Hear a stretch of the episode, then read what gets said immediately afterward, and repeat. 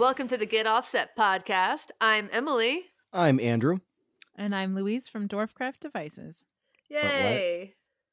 So glad to have you here, Louise. Thanks for having me, you guys. Of course. I always like to talk to Midwesterners the same way that Andrew likes to talk to Californians. Californians, man, super rad. oh, yeah, sure. Yeah. Oh, Oh yeah. Hey there. Now, Bobby, don't you go riding your tricycle down the stairs, don't you know? that's that's I'm not going to tip my hand with my Wisconsin accent uh, too hard here, but Yeah, I- I've worked really hard. Actually, you know what? I don't really have much of one, but I did live. Uh, my my best friend and uh, college roommate, she's from Minnesota, St. Paul, and so I picked up some amazing things, mostly amazing recipes, but also I can do a pretty mean Minnesota accent. yeah, it's a it's a strong one. So much hot dish too. Yes. Uh, lot- My my uh, trick for a, a like a Scotty impersonation is I just stuff my mouth full of cheese curds and then I talk. That's that's that sounds about right. Do you guys even have cheese curds out there? Oh hell yeah! But they don't But- squeak. But yeah, Yeah, so they you do. don't have- you got to get the good ones. That's Andrew, have you not been to the Angry Beaver? I haven't. I've been. I've only had the Beecher's cheese curds from around here. Last time I was at the Angry Beaver, I was just crying into a cheeseburger because I had a really bad day. And the bartender walks by, and I said, "It's just such a good burger." And he probably believed it. No, he did not. and my husband was like sitting across the table from me. He's like, "People are gonna think I'm breaking up with you." And I looked at him and yelled, "You're leaving me for your wife?" Oh, Yikes. he, he thought I- it was funny. I'm I'm cringing. Like I, I think I just shrunk into my chair a little bit. I mean, he he he knew what he was getting into. I, you know, he's a good sport, and uh, I think a little hard to to rattle. That's fun. So, um, I think it would be really fun to talk about our cats today because it's in the afternoon. So, uh, not much booze to talk about. I wouldn't think. Yeah, if you're drinking right now, you're a terrible human being. Why would any of us ever have like say a glass of red wine? That would be crazy. or, or yeah, why would you have a gin and tonic at 1.30 in the afternoon on a Sunday?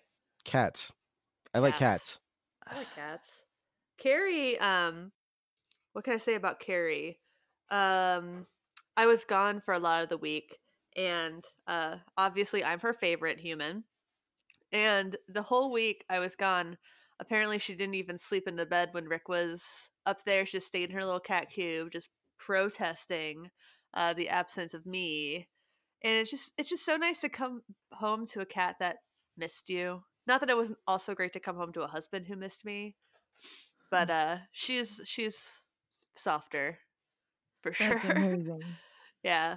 my my cat who was my cat and did things like wait for me to get home uh died last summer so we have two kittens in the house um that we got in august and september and they are they're they're still too wild to be super cuddly or or really wait for anybody they just run around and bite each other all day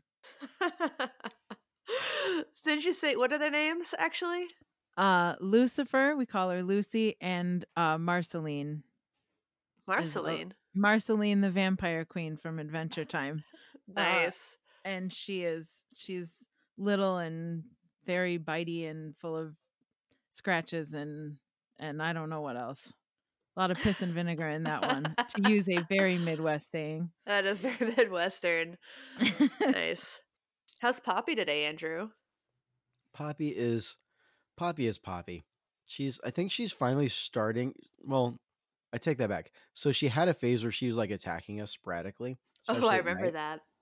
And then she started to grow out of it and she's been mostly cuddly and I've had a couple of lovely naps where she just like walks over to me while I'm like on my side and cuddles up in my arms and then I fall asleep and then it's like time doesn't even pass kind of a moment. That's great. Aw. Princess Carrie Fisher has been sleeping under my armpit at night. That sounds uncomfortable. It's actually really it's fine. it's fine if she's turned with her face toward me because if her uh, I'm sorry if her butt is towards me, I get tail in the face all night. That is a problem at our house too. A lot of a lot of tails and faces. Uh, Poppy as is they climb us. Mm, yes. Poppy's considerate. She sleeps at her feet like like a good cat. So Aw. yeah, That's it's so really nice. cute. But she she also like sleeps between Melissa and I, and uh, I feel like she's like I don't want her to come between us, you know. But um, no, but this week she started getting a little feisty again. I'm not sure what's up with that and what's causing the sudden change. How old is she? It's an excellent question. We got her in the late summer, early fall of 2016, so coming up on three years. Was she a kitten when you got her? Yeah, she was tiny Okay. when we got her. She's a res- rescue. Carrie was about five when we got her, so she's an old, not not old, but older lady. Uh, obviously graying from anxiety already. Oh, Oh, poor baby. that's pathetic and Her so life is so her life is so hard. Well, all she's right. being harassed by Harrison Ford all the time, so Oh man, just being chased by that old man. I I I don't know much of like I don't know him in person, and I really like Han Solo and Indiana Jones, but I've heard horrible things about what kind of a human being he is. makes me really sad. Well, I know that he had a romantic relationship with Carrie Fisher when she was 19 and he was much older and, and also married. Um, but I do know that man knows how to land an airplane in an emergency situation without killing anybody. That's going to well, count for something. Multiple times. It's almost like Maybe he should just he stop gets flying planes. himself in these situations. Yeah. Yeah. Who shot first? No. Oh, hey, hey there, Hey. uh, Han. Duh. I'm the kind of Star Wars nerd that has the uh, the theatrical releases of episodes four, five, and six on DVD. Those are and I- better than the the recut are. ones. Yeah, I don't. I refuse to watch the recut ones. I just won't. I'll walk out of the room. It's Yeah. garbage. You Mhm. guys are in uh, nerd territory that I I cannot follow. then let us move into a different territory that we can all appreciate and contribute to A territory of sound. of of sonic weirdness. that I'm I'm pretty comfortable over there. Yeah. All right, let, let's head that direction. Keep your hands and feet inside the vehicle at all times. This is going to be a bumpy ride. all right. So, Louise, you uh you are at Dwarfcraft Devices. Can you tell me a little bit about what you do there? I co-own Dwarfcraft with my husband Benjamin. Um, we started about 12 years ago, and it was just kind of his baby at first. Um, because he back then we were 23, 24, um, and he had more Wow, time than so money young. back then. Um, so we he took 40 bucks and bought some parts from I don't know Mouser or Small Bear or something, and um, built a couple things up. Uh, a square wave oscillator that he called the thumping double square snakes, and then a uh a fuzz pedal that was supposed to be a really nice overdrive. Uh, that was what he was going for, and it turned out to be the Great Destroyer, which I don't Oh, know if you've heard that yeah. pedal or played with it, but it is not at all an overdrive. it is not. Um, definitely not. Uh, so that was a happy accident. And then within a couple years, uh, business got too busy for him to handle all by himself. So I started taking over things like uh, email, and then I started ordering parts, and then I started building a little bit, and now um, I pretty much run the day to day stuff, the uh, production schedule, and the parts, and he does the um, most of the sound design, almost all of the art, um, content creation. He does a lot of the writing, um, and I don't know. We d- we we have things split pretty nicely. nice. Um so did you already know how to solder? No, uh, but I've been doing it for probably eight nine years now. Nice. Um, but I I had I mean I my major was in political science with a constitutional law emphasis. Like I Oh. I I, I mean, I I am a musician. I played um, upright bass, uh, classical, and jazz in high school and college. Um, so I, I mean, I definitely had a music background, but no, nothing with electronics at all. Man, upright bass is no joke. It's Uh, amazing though. it is super fun, and it screwed up my shoulder, my left shoulder, so badly that I don't play anymore. I have an upright sitting in the corner of my office, uh, just kind of laughing at me every day Oh. because I can't play it anymore. God bless old age, I guess. Yeah. that happens. I hear. Though, Andrew, does that make you feel a little, uh, a little behind the times? Yeah, I, I yeah. How old are you? um, do you really want to know? Yeah. Oh, um, yeah, I'm only 24. Oh, Oh. baby. I was gonna guess 25. And I know we've had this conversation, so I feel so bad. I'm like, you're like 25, right? I'm 24. Yeah, Oh, that's a great age. Yeah, you have more kids than I do. that's true. Which is none. That's also true. These are all true statements that I can I can support factually. I like true statements.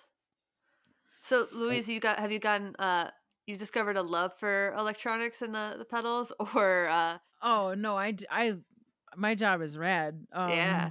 We I mean, I get a little sick of soldering sometimes as anyone who does it a lot knows. It's it's a little boring. I watch a lot of crappy television while I'm building pedals. So I could tell you the entirety of the story arc from ER, which I just finished. Oh my gosh. 15 seasons or something ridiculous like that. Um but I mean, we get to, I I do play electric bass um still not as much as I would like to. Um and I am the world's worst guitar player, but that is also sometimes fun. Um I don't know, you haven't heard my husband. Fair, he's also I'm, he's also a bassist. I'm really really really bad at it. Um but it doesn't stop it from being fun sometimes. And so, I mean, so I get to come to work, I build pedals, we test them, I get to hear all kinds of new sounds and um it's it it's really it's been an amazing opportunity. That's awesome. Do you have a do you have a favorite kind of effect or just pedal in general that you all have? Uh, I tend toward the heavy stuff. So the the thing that's probably the most fun for me to test are the Great Destroyers. Um, I really, really love turning up loud, especially after everybody else has left. So my husband and I split days where we pick up our kids, um, from school, or actually just the little one now, but um, and so whoever is here late gets to do a lot of the testing so the destroyers are still my favorite uh favorite ones to test. But I'm it's been really fun to this is the first reverb. The tree verb is the first reverb pedal we've ever done. That So blows that's my been really- mind. I know, right? I don't know how we got through 12 years without making a stupid reverb pedal, but um that's been really fun to listen to. I will admit there's only one that I don't like. Uh I I'm not a huge ring mod fan. So the Yeah, original hacks, the original hacks was really a uh I I tested those quickly and perfunctorily. Um, And then hacks 2 while much better, I'm just still not a ring mod fan. I It's get just a- that. yeah, I, I had one ring mod. I had uh, the DoD Gonkulator reissue. Yeah. I, I bought it because Sweetwater had it for like 40 bucks and it was, it was on Yeah, sale right cheap. after my birthday. I was like, eh. And so I, I bought it, I played it for six months, and I sold it for like 80 or 90. you Um, know I, they have their place and i've heard uh i will to to give it a fair shot warren walker at um is a sax player wonderful sax player sweet dude um at NAMM was playing through the hacks um and it's it sounded so cool he got sounds out of it that were wonderful and magical i really like it on synth pedals or um, on synths and um keyboard stuff i'm just not a huge guitar through ring mod fan Was it T- Tommy Iommi from Black Sabbath? Isn't he a big ring ring mod dude? Yeah, well, Oh. there's there's ring mod. I'm pretty like, I'm like 80% positive that there's a uh, light ring mod on Paranoid on the solo track. At least. Huh. I don't know. Um, Among, uh, I mean, among other things, I know that's the that's like when I think of ring mod and guitar, that's the sound that comes to my mind. Yeah. Um, but it's not like heavily mixed in. It's still you can hear what the original note is. Um, Yeah. so I don't know. I I I I, I don't hate it, but it wasn't enough for me to want to keep it around. But I want to give it another shot someday. Yeah. Uh, my favorite would definitely was uh, running it into my organizer and getting a full like organ sound, and then running it into the ring mod just as a as a tweak to the sound. okay. Yeah, yeah. I can see that being cool. But I mean, th- that's just a synth sound essentially. So Yeah. yeah. Yeah. Again, I like it a lot on on the synths and keyboard sounds, and turns out saxophone. But that gu- straight guitar, I didn't know that Ty- Tony Iommi had any ring mod on his stuff, so I'll have to go do a little bit of Sabbath deep dive. I could be mean, wrong. we Keep that in be mind. totally on crack. I had a very long I- week. I'm gonna have to find out now. I'm just gonna go on mute and shout out to my husband, Rick. Did Tommy Iommi have a ring? And he's gonna be like, I don't know what you're talking about. Google it. I could probably text Ben too. if I'm wrong, I'm just gonna claim that I'm 23, and that that's just why I'm wrong. That so I'm a younger millennial. Leave me alone. Are you a millennial? Oh yeah, because that's like 22 is the youngest. Do you still count as a millennial? I think Yeah, it's I- like I think it's 22 to 38. It's something Huh. like that. I, I'm definitely. I think it, the cutoff is like 96 or 97, uh, and I'm a 94 kid. So I definitely identify more on the millennial side. There's a Yeah. few things with the Gen Zers I get along with, but I'm not a digital native entirely. And I, Uh, I'm I considered I'm considered a true millennial, like the heart of it. And my brother is somewhere between like the youngest Gen Xers and the oldest millennials. He's like, I don't want to be a millennial. I'm like, really? You don't want to be the person that killed TGI Fridays? I do. But potato skins. Or the underwire in bras or Oh, the Oh, killing the Uh, underwire and bras is my favorite. yeah, that's it's currently my favorite also. And I think we are also killing the diamond trade, which I think is excellent. I don't even have a diamond in my wedding ring. I don't either. and neither does my wife. Fun fact. So, haha. But Ah, that was not for us that was not uh any moral standing when we were 19 and 20 when we got married. Uh, it was just that we were too broke to get a diamond. But now I'm happy I don't have one. That might have been one of Rick's reasons to get me this ring, but um mine's a, a moissanite which was discovered in meteorites and that's pretty cool. Yeah, I it's think that's cooler than like slave trade stuff. But that's just me. way what do way I know? cooler. Way cooler. I like killing napkins personally. Yes, also that. There's so many things that millennials are good at killing. I am also on the very edge of Gen X and uh, the millennial generation, so I'm I'm definitely split between two. Um, but my little brother is 22, and he he is on the flip side of that, just on the cusp of Gen X and millennials. So I I wonder how he'll feel as he gets older too. It's a weird place to be, just kind of in yeah. uh not quite in one or the other. Yeah. And my brother's gone between claiming like which one he is. Yeah, So, hey, depending on the depending on the popularity of each generation. Yeah, he's Uh, like, "Oh, I love Nirvana and Alice in Chains." I'm like, "Okay, that's. I mean, who doesn't like Alice in Chains?" me, me, I Ah! okay. Sorry, I That's fair. just I there's a yeah, not a, not a fan of that one. I also will admit right now that I am uh totally and completely anti Metallica. So for the record, Totally I- and completely. totally. That's isn't I that get a funny that. one? Okay, um, have you heard the podcast "Your Favorite Band Sucks"? Because they actually have a two-parter on Metallica. I'm sure you'd appreciate. That's amazing. I'm gonna have to go. uh, I'll I'll download it as soon as we're done here, and I go back to soldering uh, circuit boards because I am, and I love heavy music. It's not that I'm not. I mean, I'm I love metal, but can't that his voice. I just nope, can't do it. Yeah. Uh, my husband does an amazing, amazing uh, Metallica version of um, the Frozen song "Let It Go."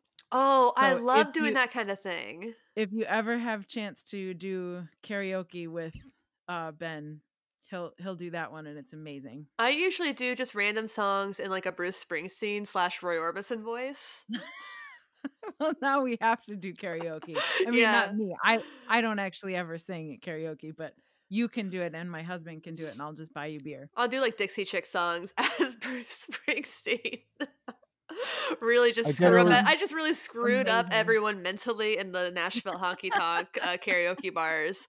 Somebody's gonna give you a lesson and leave leaving. Actually, that wasn't Bruce. That wasn't the Dixie Chicks.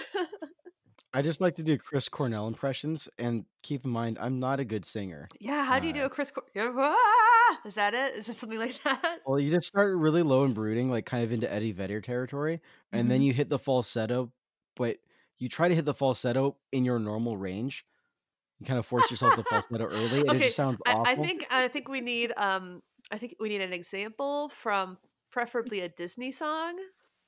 Yeah, I haven't even had a full glass of wine, so maybe another night. I tell people there is not enough beer on the planet to get me to do karaoke in public. Oh, Um, I'm an insane so I'm- introvert, I'm but with you. yeah, but I love doing karaoke. I haven't done it in a long time. I I really love watching other people do it for what it's worth, but I am not a singer, so I'm not happening. I just don't like going to like karaoke and then someone actually tries. That's like, well, thanks for ruining it for the rest of us. oh my gosh! Like when we I have lived, to be serious now. yeah, Okay. when I lived in Nashville, I would go and it would be like a bunch of drunk tourists. They get there and they'd be like, "I'm from Oklahoma," and then they'd sing their favorite Martina McBride song. but then one day I went uh, to karaoke, and there was this you know bigger woman, shaved head, like a Looney Tune shirt. She gets on stage, and I'm like, I I don't know what to expect. Legitimately had the most beautiful voice I've ever heard in my life. That's amazing. And there were a lot of people who go to karaoke in Nashville, just they were like session background singers and they just kind of go to stay sharp or whatever. Yeah. Yeah. But isn't that I what open totally mic night is for? Uh, it- it- it's kind of front one. It's there are a lot of lines at open mic light nights in Nashville. Um Well, that makes sense. and uh yeah, I don't th- I I think most of the open mic nights in Nashville are for like songwriters, Mm. not just I for can see that, singers. not yeah. just covers. Okay, that makes sense. I I haven't lived in Nashville, so I'm boring. 8 years, man. I love Nashville. I loved That was- loved Nashville. That was a fun one. We Ben and I were down there for a, a very strange trade show in a hotel uh, that was supposedly where all of the musicians that came through brought their mistresses on the way to or from the airport. Um, Was it the Sheraton? I don't remember the name of it. Uh, the only it was really hideous decorating, lots of um animal prints everywhere, and the most ladybugs I've ever seen in any building in my life. Um, but we did a trade show there, and so we spent I don't know maybe four or five days in Nashville, and it was so fun. Are you gonna go to Summer NAMM? Uh, I don't usually. Ben usually goes to that one uh with a dude named Peter who we call our booth babe because he's adorable and wonderful and is That's really amazing. he's he's he's my favorite person. He's so good to travel with and he is a really good guitar player which I as I stated previously, I am not. So when you go to Nashville it makes a lot more sense to bring somebody who can shred a little bit. Oh yeah. So he And- usually goes down for that one. And he always tunes before they play. yes. That's so funny. Because we were just talking about booth babes in our last episode. We're like, there are Oh, no well- guy booth babes. Well, we bring one. His name is Peter, and he's wonderful. Um, but yeah, the I could talk a lot about the booth babes. There were only a few this year at Winter NAMM, uh, but they are way over the top. And every time I'm surprised I see them. Every Yeah. time. I get that. Um, so let's take a second to thank our sponsors before we hit the topic. Because we are hashtag blessed. That's one hashtag. Yes, that's a hashtag. That's the hashtag the millennials use, right? I think that's what the kids are into these days. Ah, blessed. I don't know. I don't know what those kids are getting into. I'm just so worried about them. Mm, Uh, the kids are all right. Probably- vaping. I don't know. Vaping. They're sharing Juuls, Yeah. uh, getting I mono. I mean, when I was a kid, we got mono the old-fashioned way by sharing hookahs. Ooh. Actually, I avo- I avoided the mono from that one. Though my, I remember my college boyfriend was did did hookah one night with a bunch of people, and then a bunch of them got mono, and I was like, if you get mono from smoking hookah, I'm gonna punch you in the mouth. I'm pretty sure that's how I got it in college, but yeah. That I was think I got mono the old fashioned way, which was making out in high school. Uh, that was the only time I ever got it. Definitely wasn't from smoking Oh. anything. I think that makes you Gen Xer. It does, at least. fair, fair. I I got mono from sharing a dessert at a trivia night. Oh no! Yeah. What a drag. It was a good Was, dessert I hope though. it was a really good dessert. Yeah. It was like a chocolate bu- brownie. It was warmed with ice cream on top. It was pretty good. I, I hope you know how much of a millennial you sound like right now. I mean, I am a core millennial. From a chart I saw today that had uh generations divided by um gaming consoles with my uh, Nintendo 64. Xbox original, GameCube. Nintendo person here. Super Nintendo and original Nintendo. I know, Yep, I have that- a we, we had we had those at the house because of my brother. I They have were a Super fun. NES hooked up to my TV right now, so The SNES was the best. that was probably the last time I liked video games. Also, Did you have the Teenage Mutant Ninja Turtles game? no, that was my didn't. favorite. No, Right. I think my neighbor had it, but uh, we had Duck Hunt and Duck Hunt. uh, what else? I don't even remember. Mario, I'm sure. Zelda.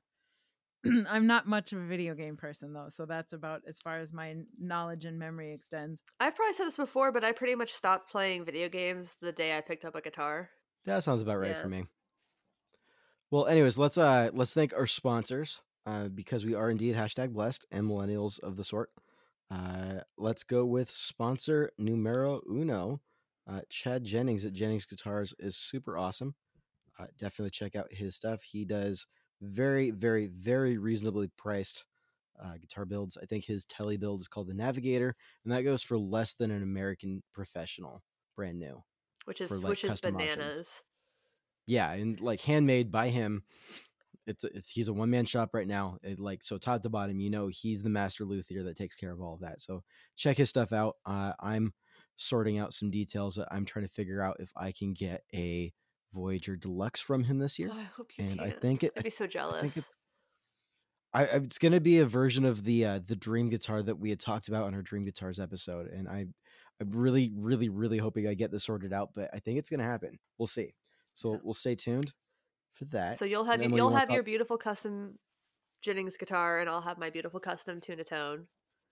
Yes. So it'll be the year of delightful, delightful, delightful custom guitars. Are you going to try to get pink? That that's the plan. I'm not sure I'm gonna go to full dog hair, but it's I'm going right now. I'm looking at pink, uh, so shell pink, and tort guard double cream bound with natural back and sides, baked maple neck, uh, and I don't know if I'm gonna pay extra for an inlay or not. Do what you want. That's kind of where I'm leaning right now. yeah. So Sounds yeah. sounds cool. With labor tones. Oh, I'm gonna go for uh, I'm gonna go for gold foils. I've always wanted a guitar with gold foils. They sound great. Um, and if I'm gonna get a guitar with a Bigsby on it, that's gonna be a fun ambient kind of guitar, and gold foils just sound great for that.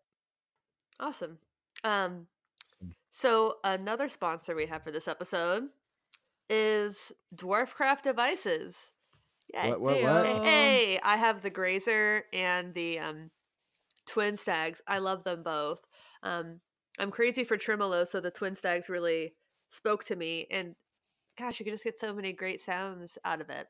And I also want to shout you out for fixing it when I broke it. Well, I'm not sure what and if you broke it or if it just broke. To be fair, uh, but happy to help. I saw I saw a post about it on Twitter, and it was two pedals, and uh, there was a post next to mine that just said "effed." I'm like, oh man. that would that would be Ben's handiwork. His uh, post-it notes on the repairs. He'll test them, and they are they're usually pretty excellent. Oh, that was that made me laugh. I was like, "Oh, sad." and the other one next to it said "not effed." and then the Yeah, grazer, we- the grazer is so cool too. that one is really fun. When we first started uh, working on that one, I thought Ben was crazy. Like the way he described it is like that's going to sound like shit. Um, but of course he was correct. It did not sound like shit. It's super fun.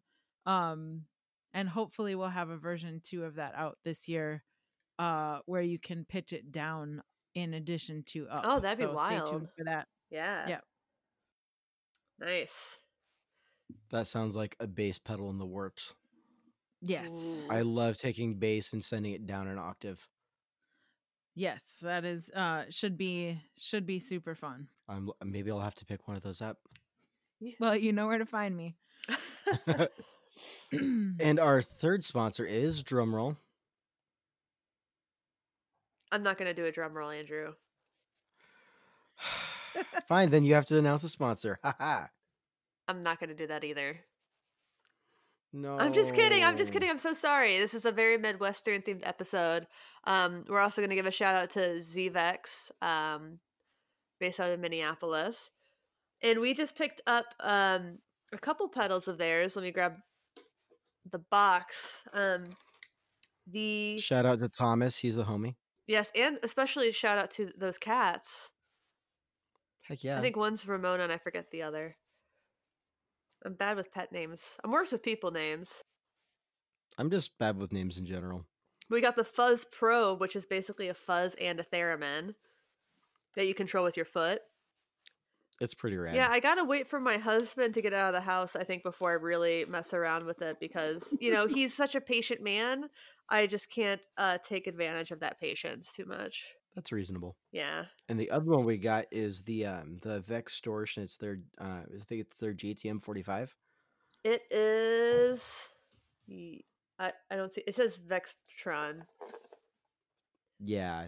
It, it's the red one with the sub switches on it. Yeah. It's good. I like it a lot. I'll, I'll re- go ahead and repeat again. I'm terrible with names. People, pets, pedals. Um, but no, it's super cool. It's a it's a uh, it's a variation on their box of rock, which is one of the greatest distortions ever made. But I like the flexibility of this guy, and I'm excited because I haven't had a Marshall box sound since I sold my Mr. Black BB74X. Nice. So I've I've been missing that sound for a while. Yeah, that fuzz, and you know, yeah, I'm just really glad that we picked these up. Um, gonna trade them around a little bit and hopefully shoot some some videos with them. Make some noise. Make some crazy noise like in the middle of the day. Only only a few of my neighbors work from home. Also, well, there you go. We have a we have a senior center uh next door to us at the shop. you're kidding have- because I also No. have a senior center in my backyard. Yeah, it's uh basically like a senior daycare. Um and they're only open a couple days a week, so we can be loud the other days, but we have to uh keep things pretty tame around here most of the time, which is funny cuz people think that we're probably just always loud all the time. Um but nope, we have a senior center next door, so we cannot be. That's very nice of you guys. Oh no, the devil's music. yeah, uh, nine one one. There are some weird noises coming from next door. Sounds like someone's being injured. Uh No, no, Betty, that's just in your head. Let's go back to sleep now. It's nap It time. sounds kind of like a spaceship is taking off. but louder. All right. Yep. So thanks to everybody who helps make this podcast uh possible. Indeed. It is a lot of fun. We are indeed hashtag blessed by all these people. So today's topic Bad men. Bad men. So Men in quotation. oh no, we'll, we'll talk about that. we'll talk about that. But um, so I was um just sitting with my grandmother this past week, and I look at my phone, and New York Times did this big article about um seven women who came out to to say that Ryan Adams was uh, emotionally abusive and uh and and worse things also. Um, if you can't get much worse than that. And I just kind of want to talk about a little bit because um, it kills me because Ryan Adams really was one of the reasons I played music. He's one of the reasons I wrote songs. Um, definitely influ- influenced, especially my acoustic guitar playing, more than anyone else, and uh, honestly, my songwriting more than anyone else. So, um, just briefly, and I think I've I've said this a few times in you know the Facebook group and in different places. What really kills me is that um, a person who inspired me to play music um, made even one talented woman quit it. I think there's just that heartbreaking line in that article that I keep going to and just kind of keeps me up at night that says she never played another gig. And I kind of want to talk about this because this is not an isolated incident. Th- There are going to be more stories about this that come out imminently. And I know a few of the names that are going to be announced. I'm not going to say here, but um, it's going it's going to kind of rock the indie world because so far music has been relatively cordoned off from the Me Too era. And I know there are abusive men in power who we've just kind of ignored. Look at like Kesha and Dr. Luke. And uh, he still has a career and he almost destroyed hers. And um, gosh, there are just other examples. Um, R. Kelly, you know, just recently because of this Lifetime series that came out. Uh, but those are both popular music examples. Indie rock. Well, everybody's been making jokes about R. Kelly for years. It's not like we didn't know. We knew. that. I mean, we knew and we didn't Well, care. I mean, well, I don't know. Right, and there was there was a video of him with a child. I mean, everybody knew what was going on, and no one wanted to uh, go after him or hurt their own careers by standing up for those women. Yeah, because it would kill, kill a man's career, even. Right. I mean, I think Yeah. the most I've heard anyone speak out about R. Kelly was uh, in Macklemore's thrift shop, and he makes the joke about R. Kelly's sheets smelling like piss. I mean, that's like the farthest I've ever heard anybody go after him. Yeah. Well, Before the Lifetime series. yeah, and there have been other kind of comments like that. Um, but if you watch that Lifetime series, it really kind of shines light, I think, on how he kind of got away with it for so long. But um, Well, go ahead. yeah, and there was one there was one journalist who was gunning for him for a decade. Um, that one one journalist who I forget his name. Jim from the um, Chicago Tribune. yeah. yeah. Yeah, yeah, yeah, yeah. I mean, he spent the majority of his career tracking that stuff um, at great risk to his own career. Um, but no one cared. I mean, he documented everything, which is how that the Lifetime documentary, uh, a, a lot of the sources came from his work.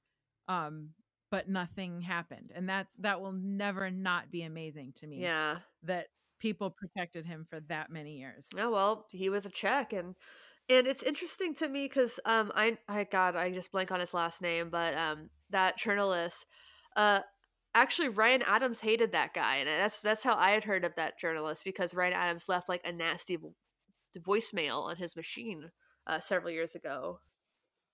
But um, an indie rock awakening is coming, and it's just so painful. I think a lot of people are going to be really hurt by finding out that um, these things that we knew about in emo music, these things we knew about in regards to R. Kelly and Dr. Luke, they're not isolated events. They're actually kind of the norm.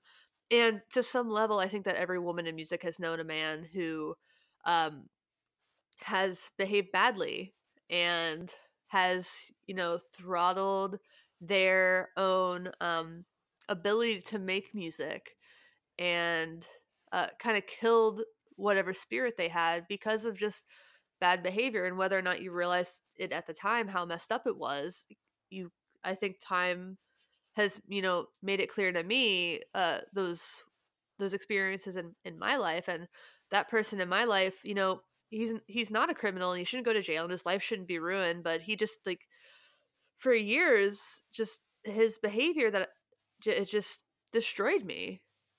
And it wasn't until I, you know, met my husband that I realized, you know, what a real and healthy relationship looks like and what it actually means for someone to encourage you creatively. And uh I was it, it took me, you know, years to find him and get out of this sort of weird uh hole that I was in. But um s- yeah, I think every woman has this story in in music and I'm sure I know for a fact that it's prevalent in, you know, the gear industry as well.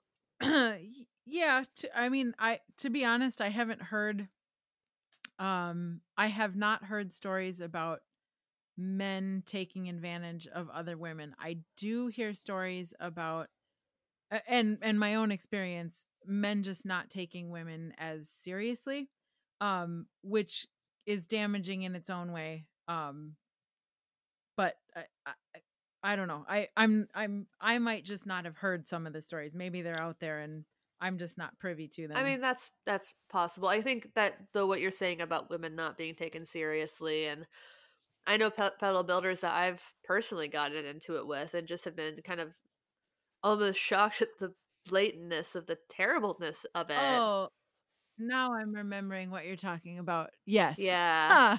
Huh. Got it. Edit that part out. um, Yeah. No, I I mean there are some I tend to run with the boutique smaller companies um and most of them are wonderful amazing people. Um but there are definitely a few out there that would prefer women to just never um bother them about behavior and never ask for them to change anything and the pussy melter pedal and the fallout from that and who wanted the women involved to be quiet and who didn't was really disappointing to me. Really, really disappointing. Yeah. It's kind of um it's sort of amazing to me that that even exists now, but I guess it shouldn't be. Um you just think that you get past these things. And I mean as far as like I'm sure people are just so sick of hearing about the pussy melter, but I feel like there's a, there's a time where something that starts as a joke becomes real.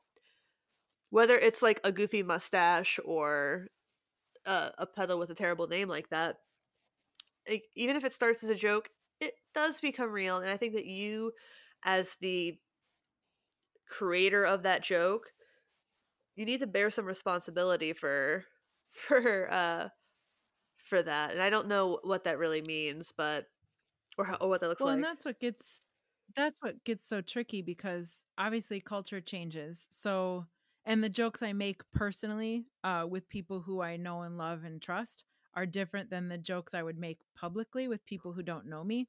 So, if I can make a, you know, I make dirty jokes all the time, but would I make them in front of, you know, some 18 year old guitar player who is new to the industry and she doesn't know anyone and she's vulnerable? Of course not. yeah.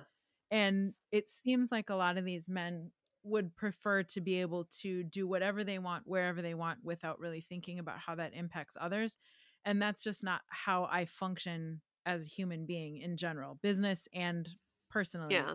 I I don't ever want to be responsible for someone else saying, you know what, I'm just that's not an industry I want to go into. Yeah. Um, or that's not a job I want to have, uh, especially when it comes to a creative endeavor like music, where I want, you know, I, I would think the whole point would be to lift people up. And that does not seem to be the general vibe. Yeah. Um and that that makes me so sad because I want people to be inspired by the work we do, not discouraged. Yeah, it's like I remember um, when Guitar World had like when I was 14 and seeing just their gear guide, and it was the bikini gear guide back then. Oh, and when they when they announced they were going to stop doing, and it really turned me off. I like unsubscribed from the magazine. Uh-huh. I, I, you know, had there was a potential there for me to be a big fan of it for a long time, and ultimately I just was like, you know what? No, I'm just going to look up tabs on the internet. I'm just going to read things on the internet. And um, when they decided to go away with that, uh, there was like a reverb.com article about it. And I Yeah, commented, I'm I like, that. I yeah. I'm like, I'm so glad to see this because, you know, when I was a 14 year old girl, like it made me feel like I wasn't wanted in this culture. And the trolls came out and they said, and they, and they were talking to me as if I was an adult woman who could look past these things. Like I was 14 years old. Like now as an adult woman, I'm like, that's kind of despicable and bad and gross. And, but at 14, like I didn't have that confidence. I didn't have the understanding of the world.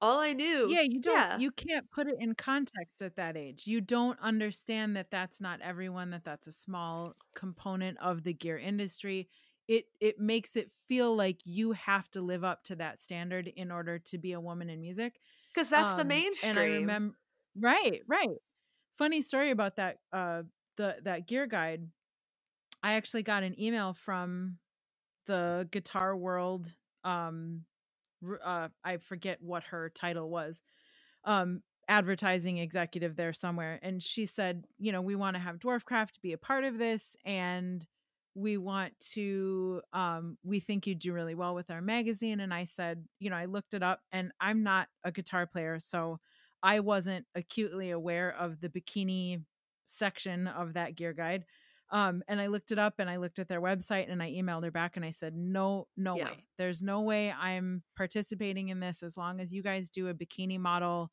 version of your gear guide. I want no part in it. And i ran into her maybe a year later and she thanked me and said that was they you know they did away with it because enough companies said we won't be affiliated with this. We won't advertise with you. Um so that you know you have to take a little bit of heart that there are people in the background trying really hard to make the gear industry a better place for women but it is so frustrating when you go online and you post a pretty innocuous comment like hey i'm glad this is gone and the men just act like you've taken away their puppy and killed it you know what i mean? Like you can look up boobs on the internet so easily why does it have to be related to your guitar gear how can you not separate Yeah, and you can look up boobs on the internet with relation to guitar gear. I'm sure. Right. I don't care if if a woman wants to model with her guitar or her someone else's guitar. I don't give a. Shit. But does it have to be in the advertising for gear makers and guitar builders? I mean, I I just don't understand why they can't separate that in their own. Like heads. if uh, Dean Guitars wants to actually release a Dean bikini, maybe that makes sense. Maybe. Right. L- That's not Let somebody wear their damn bikini, but to pay those models and and I- I have nothing against the models who take that gig. Of course they they're just trying to make their money and I'm not shaming them in any way. Um but as an advertising move it just it feels so dated and so silly at this point. Just just move on because the rest of the world But is. it's so cool to hear that that the a big reason that stopped was because brands were like, nah. Well, that's what I was told. That I mean, that's what I heard. And um Best Guitar Effects, I think is the website name. Um I had a similar conversation with them. They had models holding guitar pedals pictured all over their website.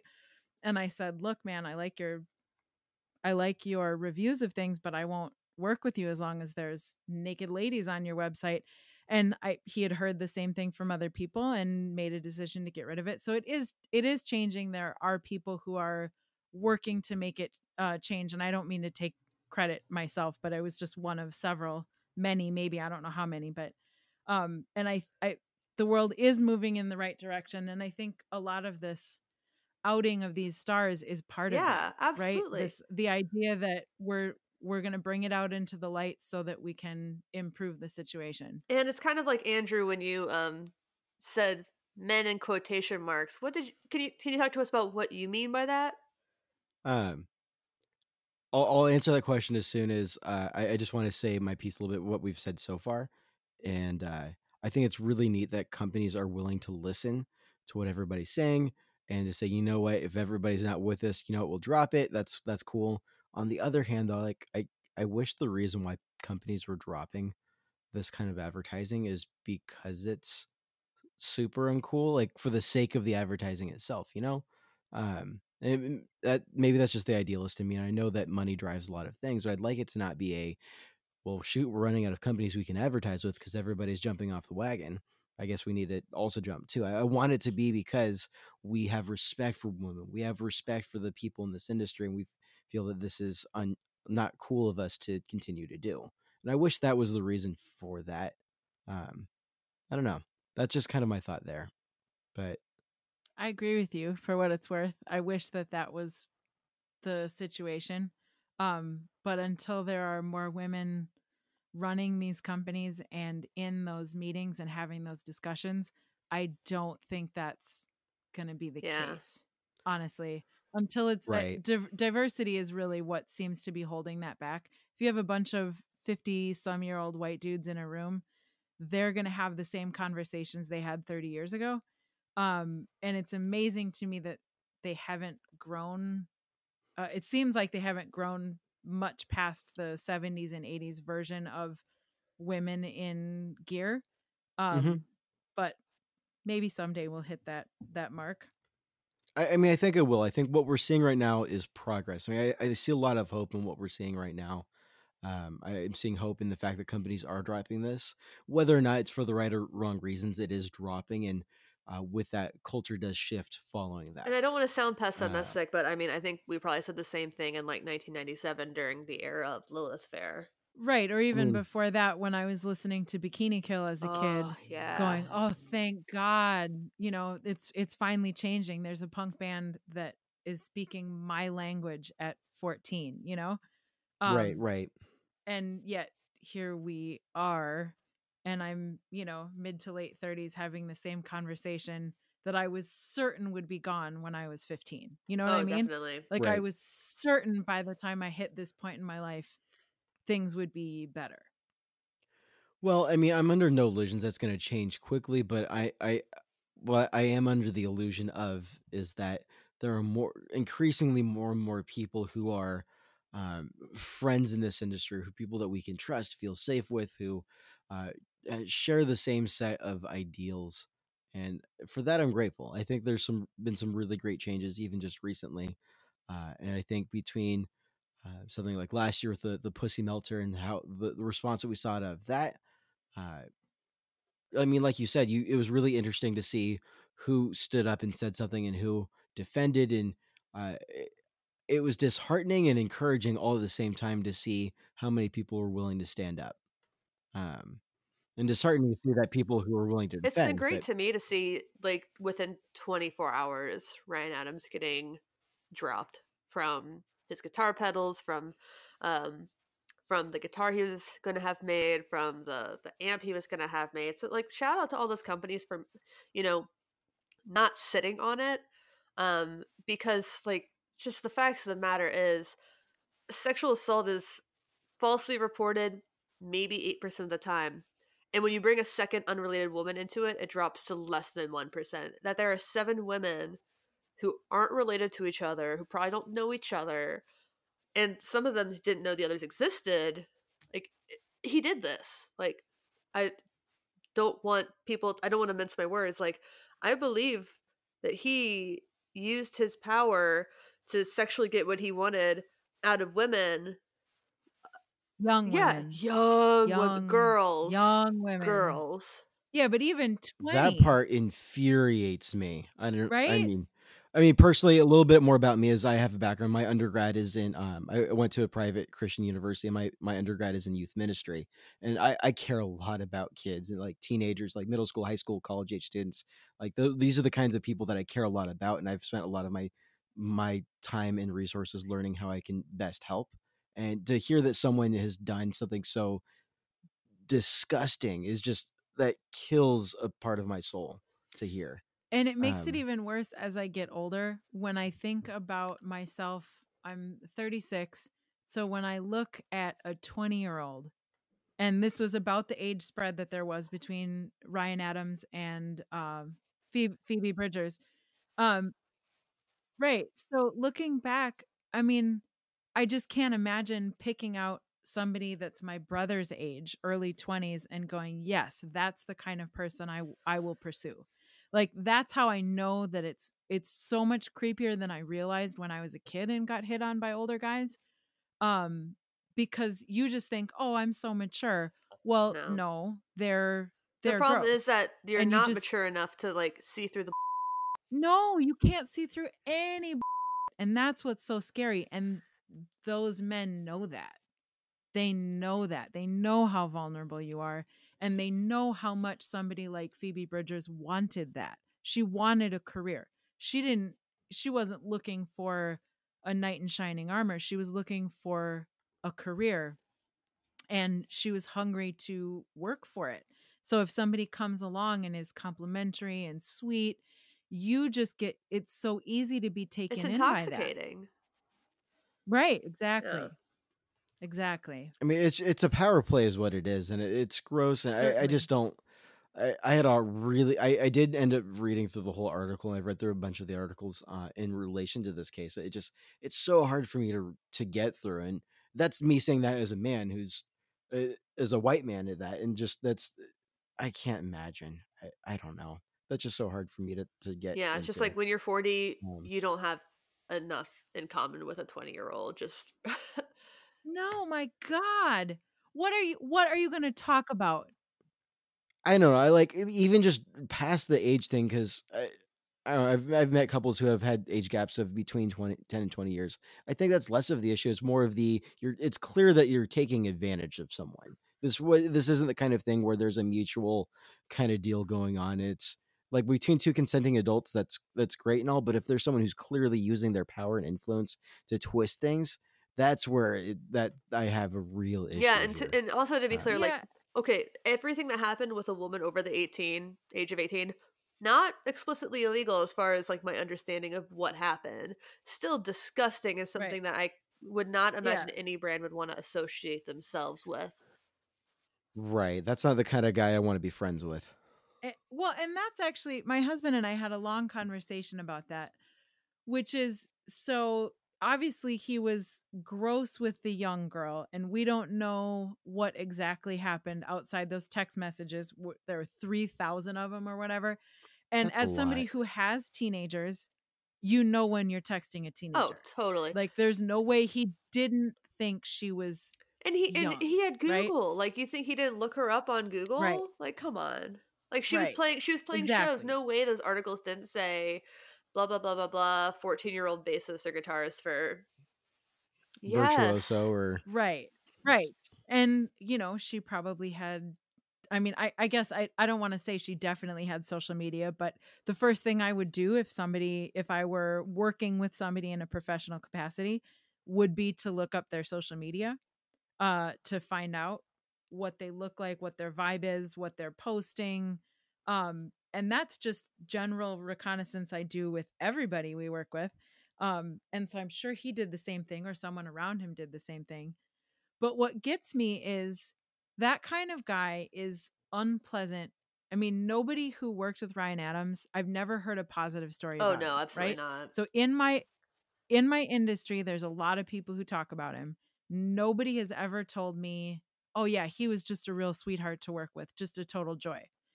so guys knew he was a head and I, this it will never not mess me up that men make so many allowances for other truly unpleasant Imagine men. like um like, Like, we ta- what- we talked talked about in this podcast like Amanda Ghost being the cap the president of whatever record label being unpleasant got her fired within a year. oh yeah Just being unpleasant. Right. And I got called the um scariest person in the gear industry because I yelled at somebody one time because their company, a vendor of ours, w- did a bad job many, many times in a row. And I called him and had words with him. And that made him say I was the Really, I think the scariest, right? person is someone who yeah. follows women around on the internet to find screenshots of them saying something vaguely sexual and then accuses them of self-objectifying. That's scarier to me. Right. That's scary, right? So I'm the scary one because I asked someone to do a good job at their job, right? Um, so women are not allowed to be bitchy or forceful or anything, but these men walk around and they're just truly unpleasant people. And I want to know what makes that go. Why don't men see someone like Ryan Adams and say, oh man, he's really a drag to tour with. I don't want to do that Mhm. anymore. Let's find someone who's less mopey or bitchy Petulant. or whatever petulant exactly the throws fewer tantrums um what is it about that kind of guy that sucks Because it's not even like he was selling a ton of records. Like he was big in indie, but like come on, No. lots of people were big in indie. I don't know why. Like and then suddenly, like he got huge somehow in like adult contemporary. Don't really understand how that happens. Like his music got really bad, and then he got big in adult contemporary. I mean, I could speak a little bit to that question. Um, being being a guy who's been around other guys like that, and it and have taken have have I've been the guy to call someone out, and I've also been the guy to, you know, just let it slide. You know, it and I, I don't know. I I I'm only 24 and my life experience is limited with it, but the that dynamic I'm familiar with, and just the way you described it is like, well, why would a guy kind of let that go? Uh, and it's like I'm just sitting here like I kind of feel a little guilty because I, I I can think of multiple examples of where I've been the guy to just kind of let it go. It's like, all right, well, okay, we'll just we'll deal with this. This will blow over. We'll get past it. Um, yeah, it just it Well, it's not like everyone who's this, like a petulant child is also like a, a- a sexual abuser. right but every time you see i mean i think that men see things that happen with women and my my thing is right not every guy that's a a unpleasant person is is going after 14 15 year old girls right that's not wh- the argument i'm making but when you see a guy like that who's really unpleasant and bitchy and throws temper tantrums when he doesn't get what he wants, then you also see him texting with a young girl and you i mean somebody saw fights with his significant others and girlfriends and whatever um that's like in totality i'm sure that somebody said god he's really to women and no one seems to have And you look at his up. lyrics like after this and you're like, "Oh god, yeah, these are like mildly abusive." well right and i'm not i'm not a huge fan so i'm not i i don't have um i haven't spent a lot of time with his lyrics so i'll have to take your word for it but lots of the time they tell on themselves um way before any any word gets yeah. But um Andrew, can we just get back into like the idea I- again like the men in quotation marks 'cause I know we were talking about this a little bit before we started recording and I I said I'll save it for the episode. yeah. Um, first, let me tell a story. Uh, uh, something that happened to me while I was in college that m- might give a little perspective. Not at all, and I, I don't want this to be like a defensive, like this is why it's okay for men to let this kind of behavior go, but maybe just uh, add a little nuance to the the conversation of how I think maybe some of this does happen. It's not necessarily that all the other men around Ryan Adams were terrible people. Um, I, I think it's nuanced. I think it's something that we need to be aware of as we continue to tackle this. Uh, so the story I've got for you is I was out. I was in college as my junior year. We're. um, I went to college in LA at a little school called Azusa Pacific University, and we had gone out to go have some drinks and play pool at uh, this place in Arcadia. So it's a few cities over. I didn't have a car. Uh, someone drove me there, and I got a ride home from someone else.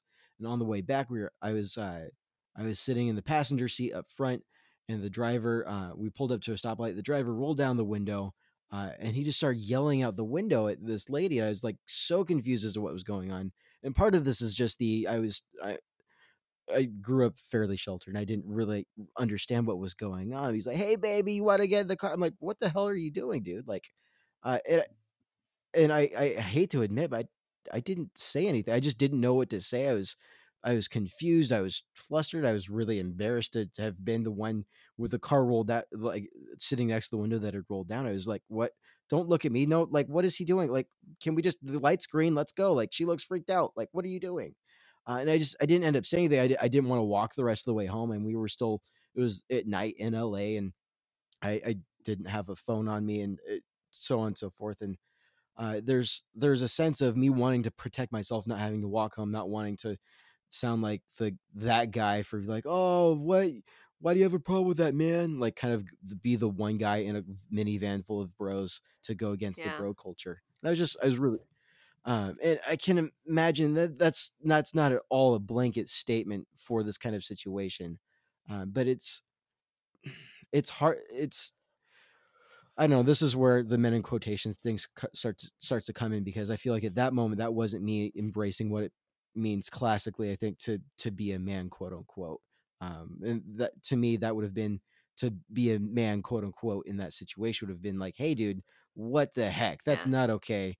You we're let me out of the car now. I'm calling the cops. I'm gonna go talk to that lady, and we're gonna report this to the police, and you're gonna get uh, something for harassment uh, or something something like I don't know what that would have looked like, but something more firm like that's not okay. Make it clear. Um, but there's just so much more to it within that kind of a situation, and I imagine in an industry where someone, um, even like another man, like man to man, someone.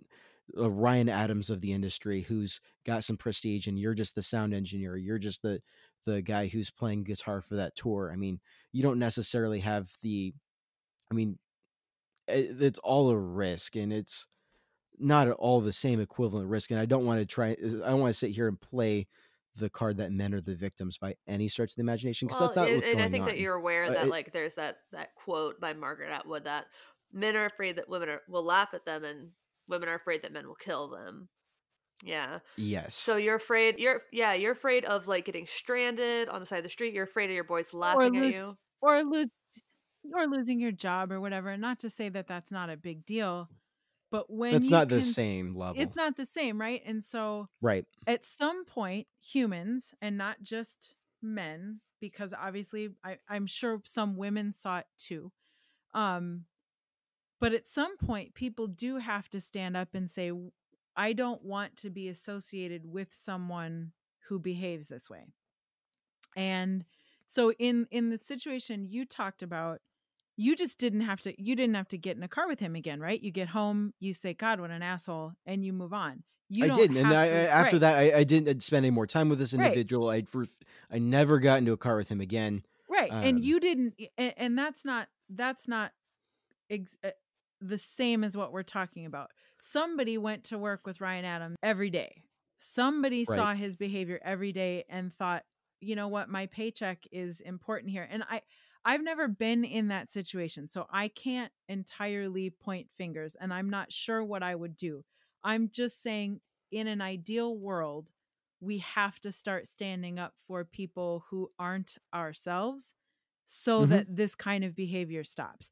And it has to be a, a large cultural shift. It can't just be one or two people hollering about it because then you're just you're just the heavy and you can And- be fired and replaced.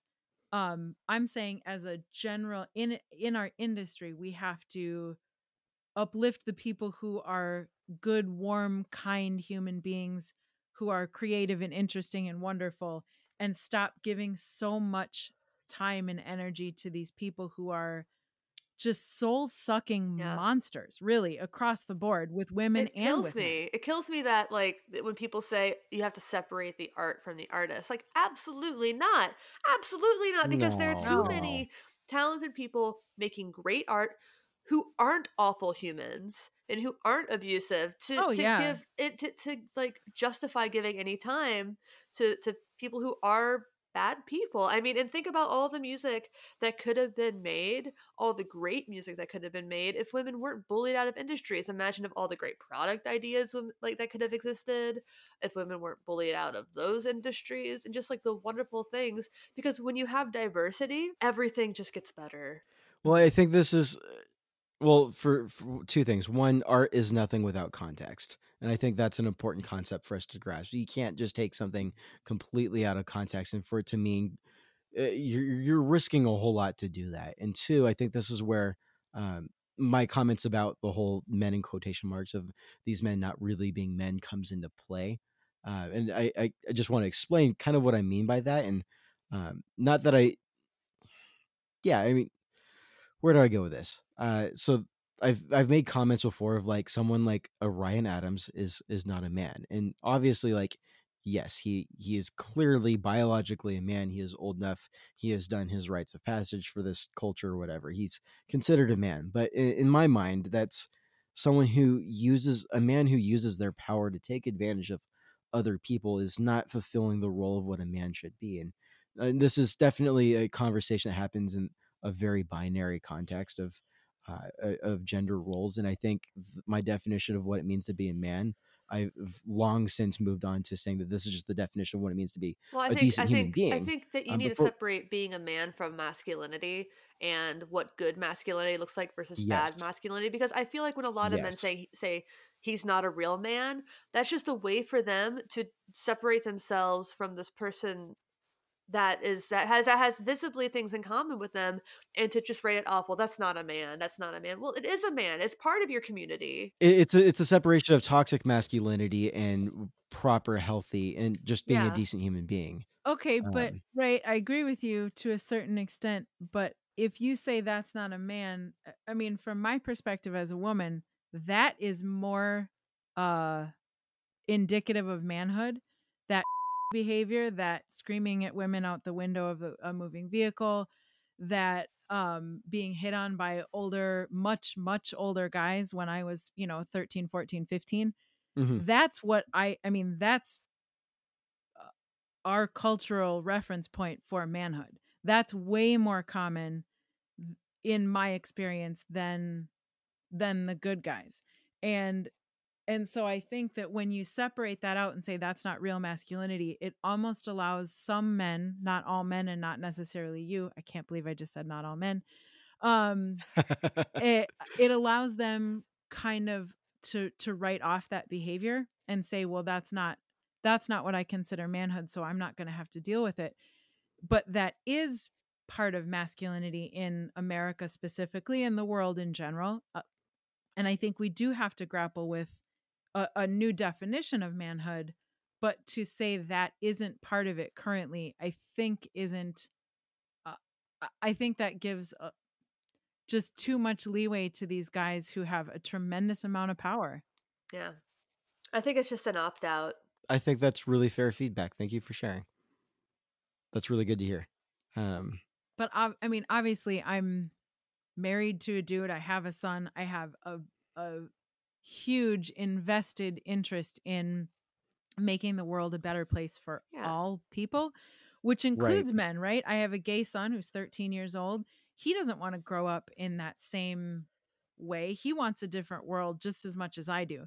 Um, and I think that it's really important to to look at what changes need to be made and then in general the people who want those changes made we have to work really hard for it i mean the right the powers that be aren't going to give it up and that's where i see the defense of men like ryan adams some men really want to be able to continue to behave that way they don't want to give that up at all. It's their birthright. Um, right, right. How dare you say no? Um, and here we are over here saying, God, no, gross, get out of my way. I don't want any part of that. I refuse to advertise in your dumb magazine with the naked ladies in it. I refuse to be a part of this culture of, you know, women holding guitars but not playing them. Um, and there are so many rad women who are out there touring um Speedy Ortiz opened for uh, one of our friends' bands, Tera Melos. Um, and she was just yeah. incredible. She oh, was so great. fun. Um, she was great. Chelsea oh. Wolfe, uh, Emma Ruth Rundle. If you haven't checked out Helms Alee, which are from your neck of the woods, um, they're they're just incredible. Um, yeah. The guy, the guitar player in it is um, Ben Verellen from Verellen Amps, which is my dream amplifier is one of his uh, designs. There are just so many cool women out there putting the work in um, and putting, you know, years and years and years uh, into touring and playing. And um, I generally I want to see them uplifted much more than uh, having to focus on all these men who are just such a drag yeah. to our community like a literal right. actual weight on our community holding us back yeah that's something i can completely get on board with uh that's i think it's something i am on board with god i hope so um, yeah. like then why are you on this podcast andrew yeah um sh- plot twist i'm really uh misogynistic uh, just, just, a red just you know he started the uh oh, I don't even uh, Issaquah branch of the MRAs. Oh God. I had a close friend who got divorced and her hus- ex-husband turned into a MRA red pillar oh, after Lord. they divorced. And that was the weirdest switch I've ever seen. They're really unpleasant people to be around. Holy Yikes. cow.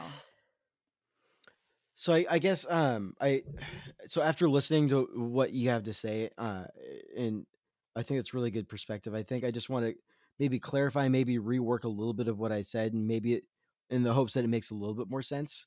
Um,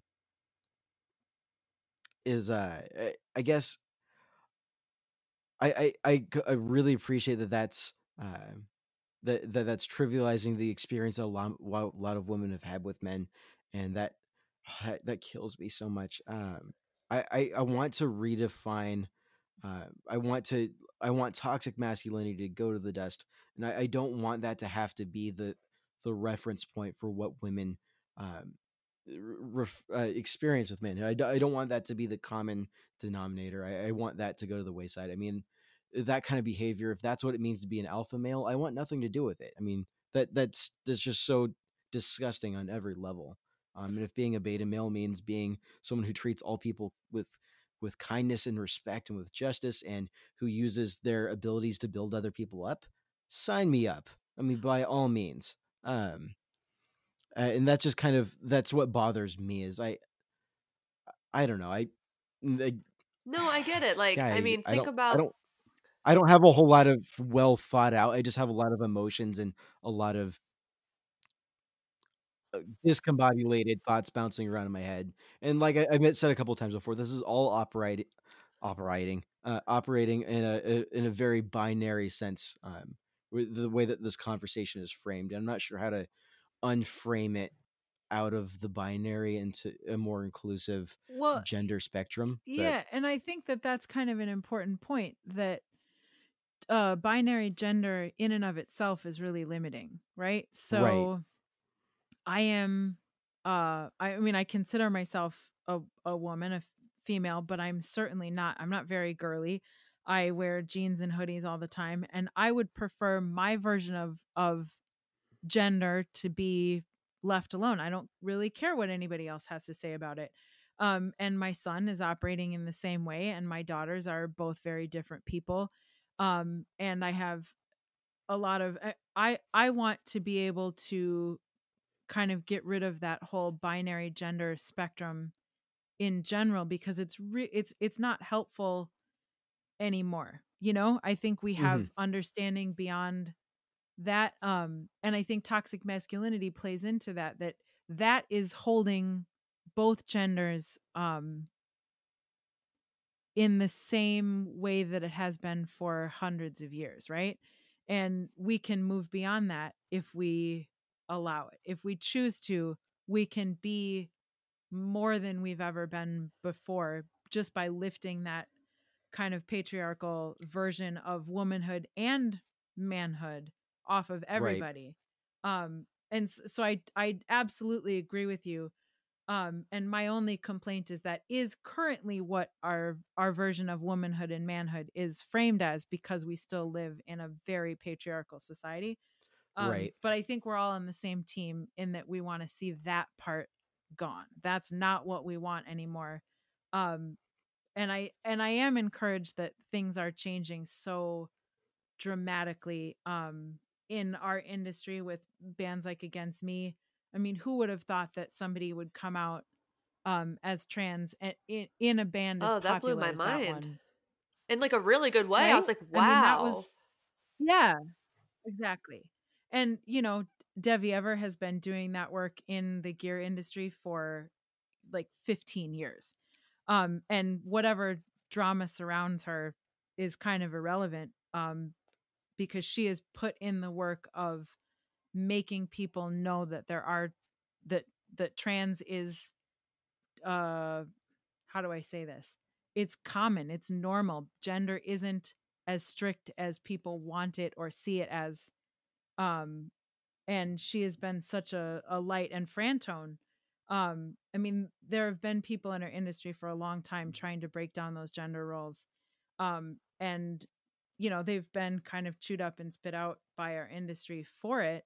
Um, but it is there and it is changing and there are a lot of encouraging things coming um but we've still got a long way to go which is just- obvious when you look at stupid articles about stupid guys like ryan adams yeah.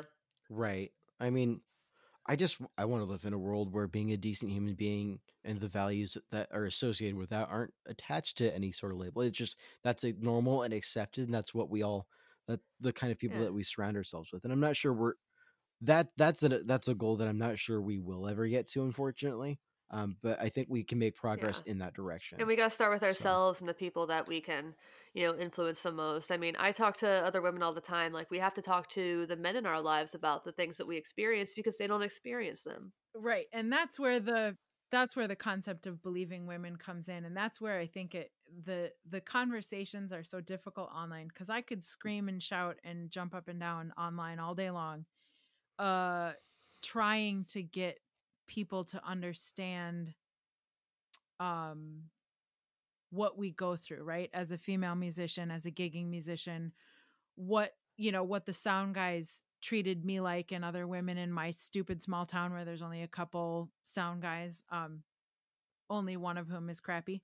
Um but those kinds of things men just don't don't want to hear it from some random woman on the internet so we have to go into our personal lives and have difficult conversations and men have to have open ears and open hearts and women have to have Yeah. open ears and open hearts because this has to be a discussion, a two way street about the ways in which masculinity limits everyone. And then we all have to be willing to let it go and move on and change the way we behave.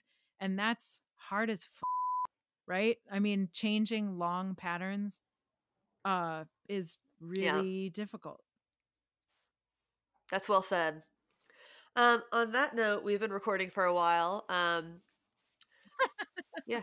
Yeah. My husband just texted. He's like, "Are you still podcasting? Should I go to the store? Uh, our children." Oh yeah. dinner." Forgot about that time zone change. Eh. He's he's fine. They're fine. They're not gonna I'm starve. worried. They Uh, won't starve. no, there's peanut butter and jelly in my house. It's fine. Um, yeah, awesome. Great. Uh, yeah. So everybody listening, thanks so much for listening. Thanks for understanding. Um, please join our Facebook group. I do a visual thread for most episodes. It's kind of fun. Um, and you can get super cool uh, deals and be on the inside knowledge when we do things like run contests. We just ran that Mount Hood contest. Shout out to everyone who bought one. You guys helped make this podcast possible, and you're amazing. Yes, and we have you. more fun things coming soon. Um, thanks again to Louise coming at us from Eau Claire, Wisconsin. Thanks for having me, you guys. It was fun. Yeah, anytime. Uh, anything uh, special you want to shout out before we peace out? I don't think so. I'm bad at this. I should have had like a tagline ready here. Get your Uh, grazers. Yeah, get your grazers. uh, we've got a new Gold Thunder, Gold Standard Eau Claire Thunder coming out in the next uh, month or so. So check out our website, dwarfcraft.com. Yes. And uh, Andrew, anything else from you before we log off? Uh, yeah, I guess I just want to uh, echo off of you is join the Facebook community, be a part of these conversations. Uh, the conversations don't end when we uh, stop this recording. This is We talk about cats a lot more on the Facebook group too. So if you like cats, we do talk about cats. Yes, Please share your and your cat, cat memes. pictures. Um, all the cat memes. I want to see your I want to see your cats Uh, in but your seriously, no, like- cases. Oh, I've got cats on synthesizers. I'll have to Yes, yes, please. jump over and and share a couple of uh, Lucy. Yay!